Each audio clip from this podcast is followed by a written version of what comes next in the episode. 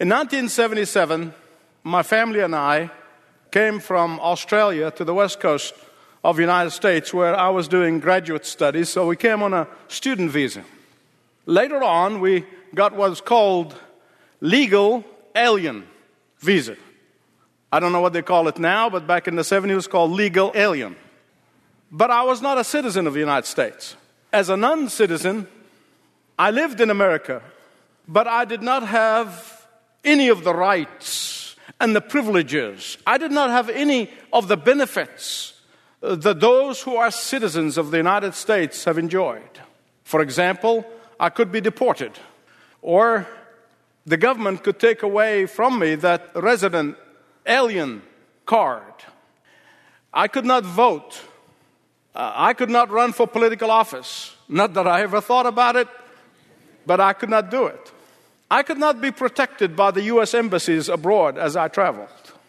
But in 1984, I became a citizen of the United States.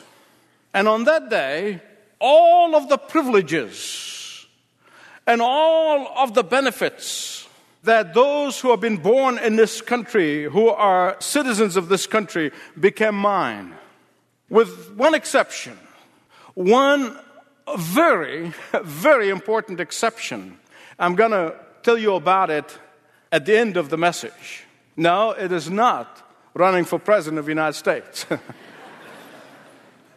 but when I became a citizen, I received all these benefits that citizenship can offer me.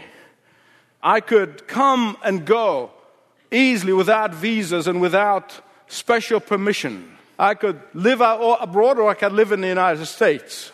I could get the U.S. Embassy's protection when I travel abroad. I could never be deported as a citizen of this country. I can run for any political office except that of president, and that's not my problem, that's Schwarzenegger's problem. they will have to change the laws for him. But above all, I could vote for the candidate of my choice. What difference that citizenship made? What difference? What benefits I've received when I became a citizen? I can live in the United States or I can live abroad. It makes no difference because where I'm living is not the issue. The issue is what citizenship do I hold? And beloved, I want to tell you that in the spiritual realm, this is in a very similar way, and far greater way, of course. The Apostle Paul tells us that there were some who were near to Christ, namely the Jewish people, who, by virtue of the covenant and by virtue of their expectations of the coming Messiah, they were near to Christ. But then there were those who were far the Gentiles, the pagans, who had no idea about the expectation of the Messiah to be coming. They have no idea of the blessings that the Messiah is going to bring that the Jewish people knew. And yet, both groups, Jews who are near, Gentiles who are far, could not have the heavenly citizenship without Jesus Christ as a Lord and Savior. The Jews were like the resident aliens but the Gentiles were like the aliens who were still living abroad.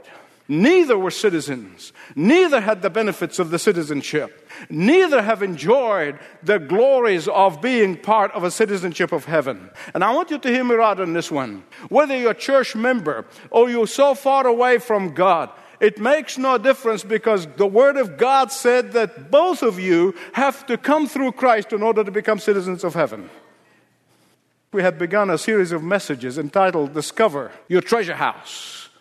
Your treasure house from the book of Ephesians.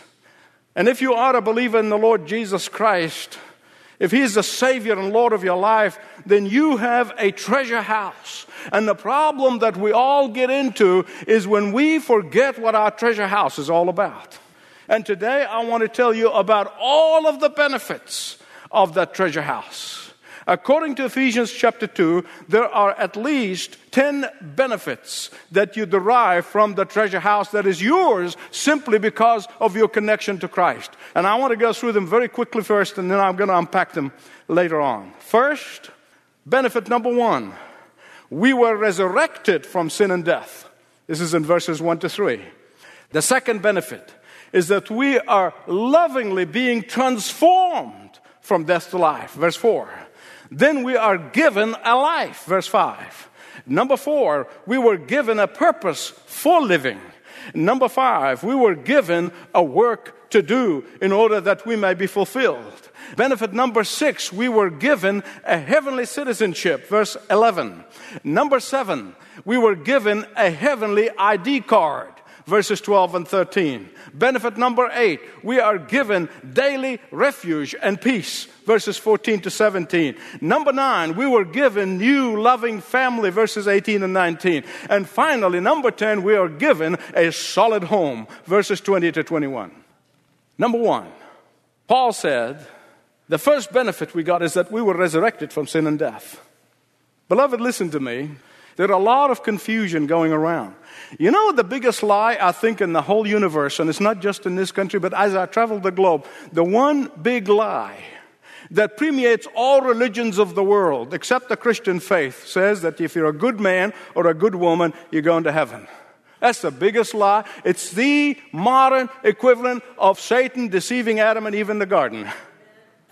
That if you're a good person, you're going to heaven. No, every one of us were born with our spirits inside of us are dead. That's what Paul said. Not half dead, dead.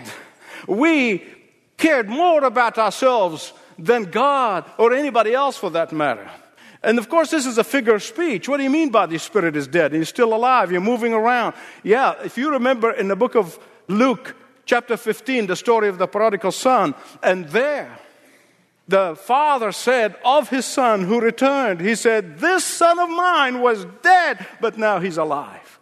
He said, He was alive. He was rebellious, yes, but his spirit was dead. And as far as heaven was concerned, he was dead. The condition of every human being before he or she came to Jesus Christ is that of spiritual death. Everyone who lives today without Jesus Christ is living in spiritual death condition. Before Christ, we were blind to His glory. Before Christ, we were deaf to His voice. Before Christ, we were as unresponsive to God as a corpse. Let me tell you something of uttermost importance here. Most Americans don't like to think they've given something for nothing. We all want to feel that we worked for what we got. We have to earn what we, we have to, and that's wonderful. I paid for my own education because I'm like that too. There's nothing wrong with that. But let me tell you something. when it comes to your salvation, I am sorry to disappoint you. You do not work for your salvation. It is given to you. God did it all. All you need to do is stretch your hand and take it. Paul said that we were dead, not half dead, not fainting, but dead. Dead, dead, dead. We dead spirit cannot respond. And God breathed in us. How can a dead person do anything? I remember somebody said, you know, to my understanding, the Christian faith is God did his part and I've got to do my part. No, that's a good American thing, but it's not a biblical thing. That's not what the Bible said. The first benefit is that He raised us from our spiritual death with which we are born. The second benefit is that we were lovingly transformed. Look at verse 4. But God, being rich in mercy, because of His great love with which He loved us. Listen to me. By nature and by desire and by inclination, we offended God. Whether you think you did or you didn't, it doesn't matter. We have.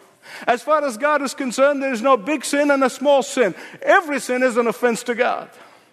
And the offended person is the only one who could have mercy and give forgiveness.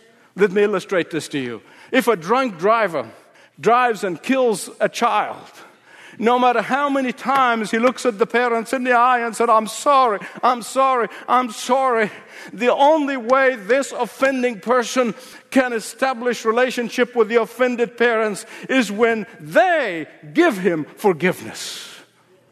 And God, who was offended by our rejecting of him, by our ignoring of him, the God who was offended by our defying of him, not only forgave us, but he died for us.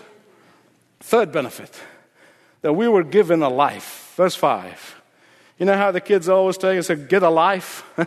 When they say, get a life, I said, hey, I got a life. I have a life. Verse 5. Even when we were dead in our transgressions, God made us alive with Christ. I've got a life. When you come to Jesus Christ in confession and in repentance and inviting Him to really be the master of your life, to be the Lord of your life, and not just to fire insurance and save you from hell, but to really live under His authority, He gives you at that moment a mouth to mouth resuscitation, really more like spirit to spirit resuscitation, because your spirit is dead and you need His spirit to revive you, and that's what He did. he breathed life into you. He breathed life into your dead spirit and into my dead spirit. And at that point, for the first time in your life and in my life, we became sensitive toward God. Fourth benefit we were given a purpose for living, verses 6 to 9.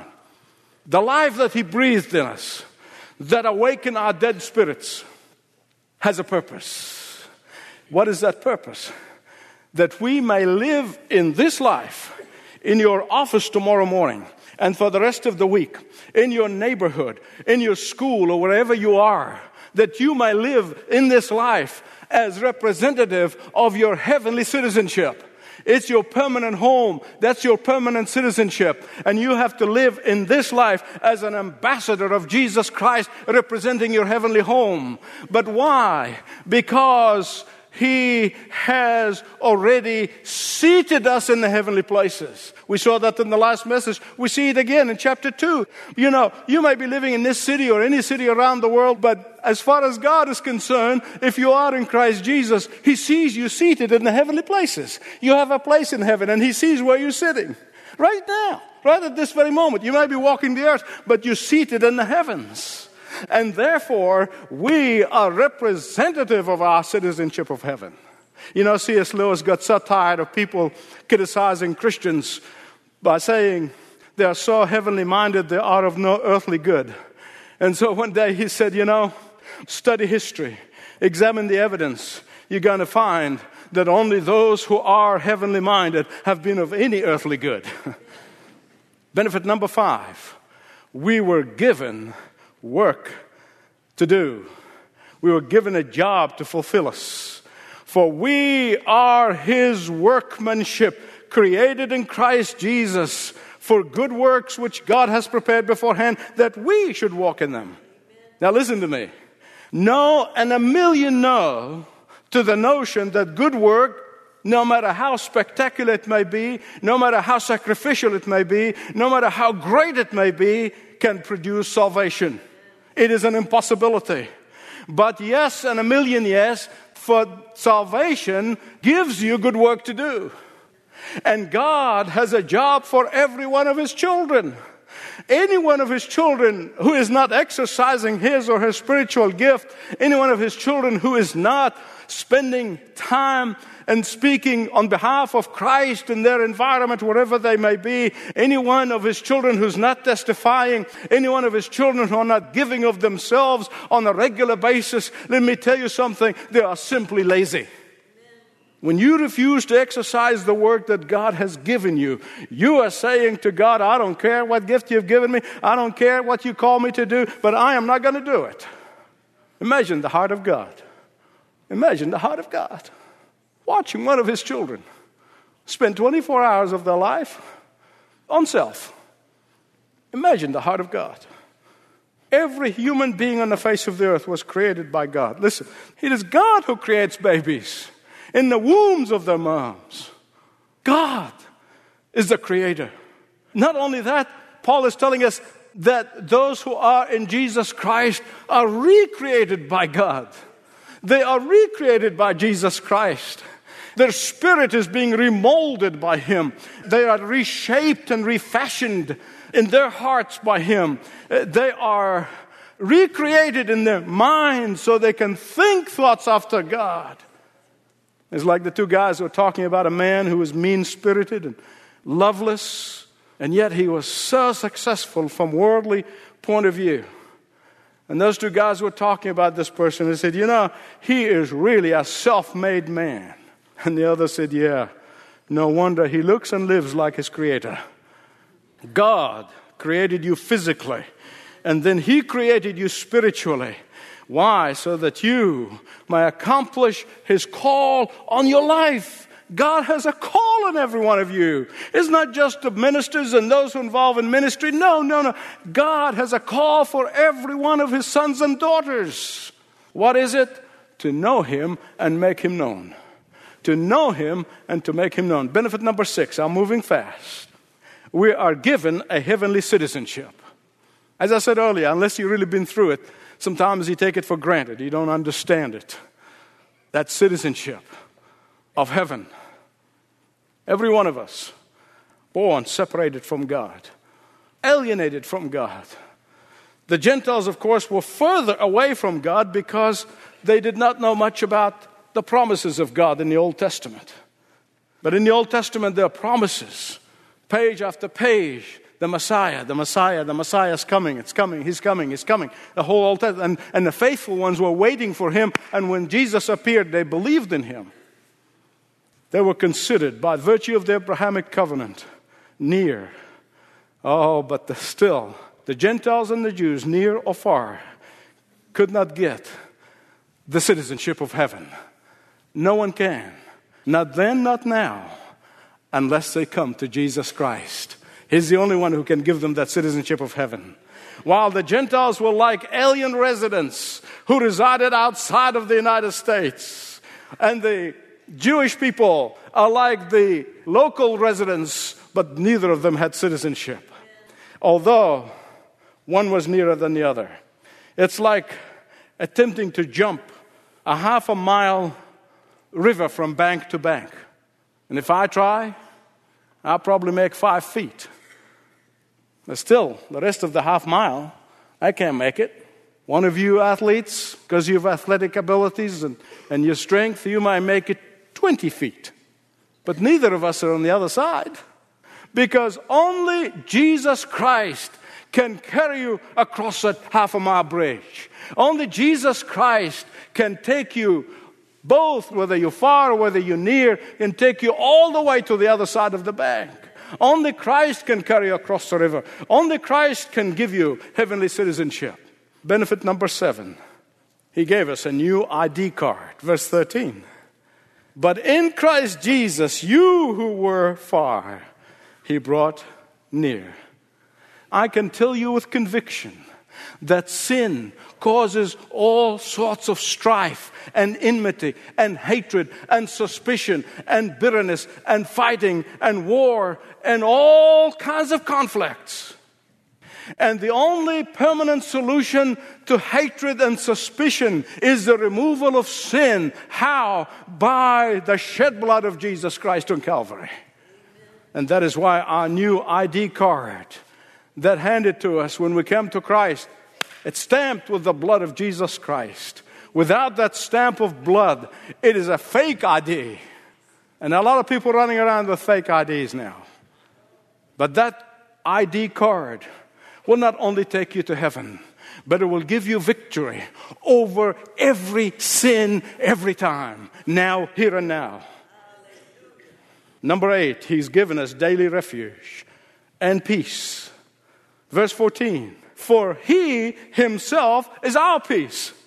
Whenever you find strife between husband and wife, between two brothers in Christ, between two sisters in Christ, you're going to find that it is because Jesus is not reigning and ruling supreme over the relationship.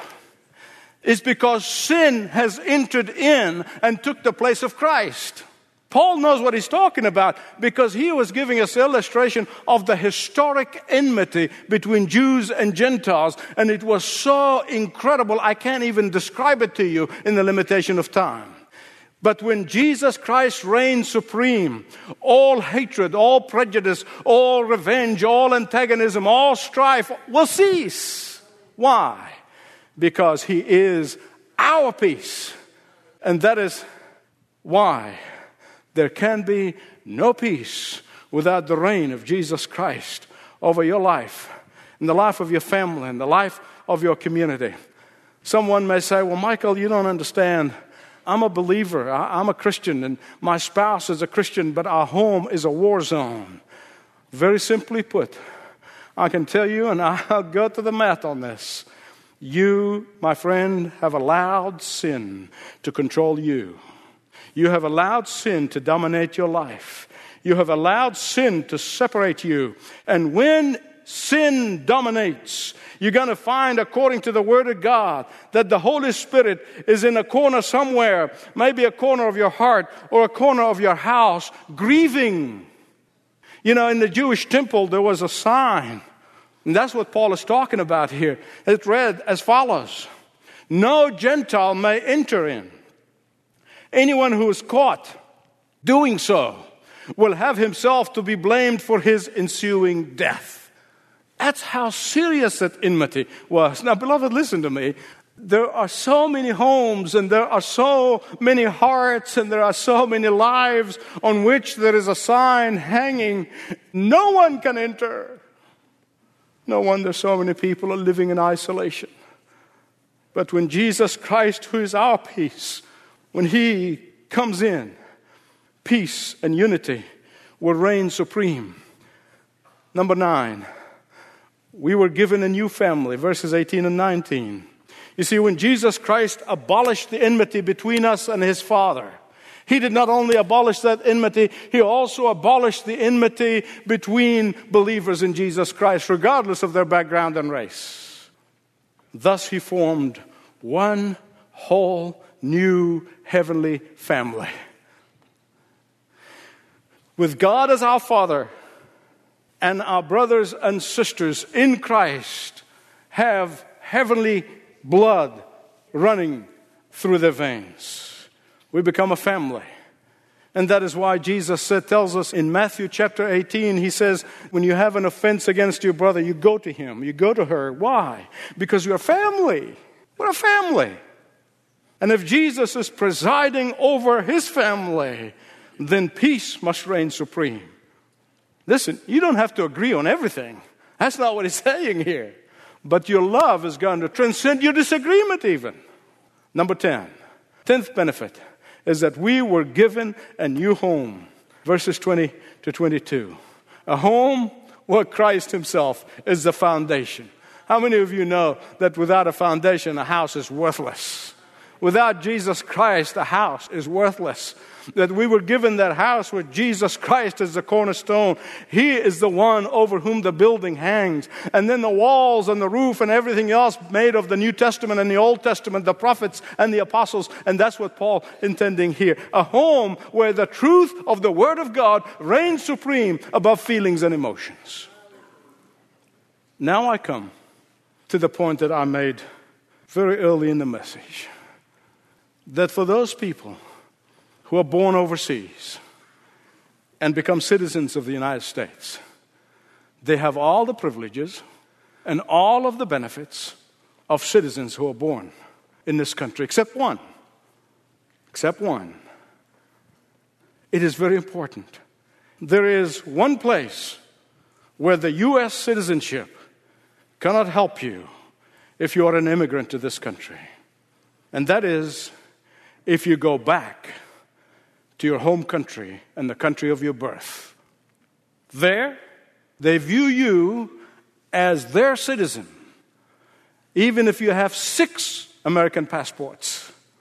Beloved, listen to me. There's a spiritual implication here.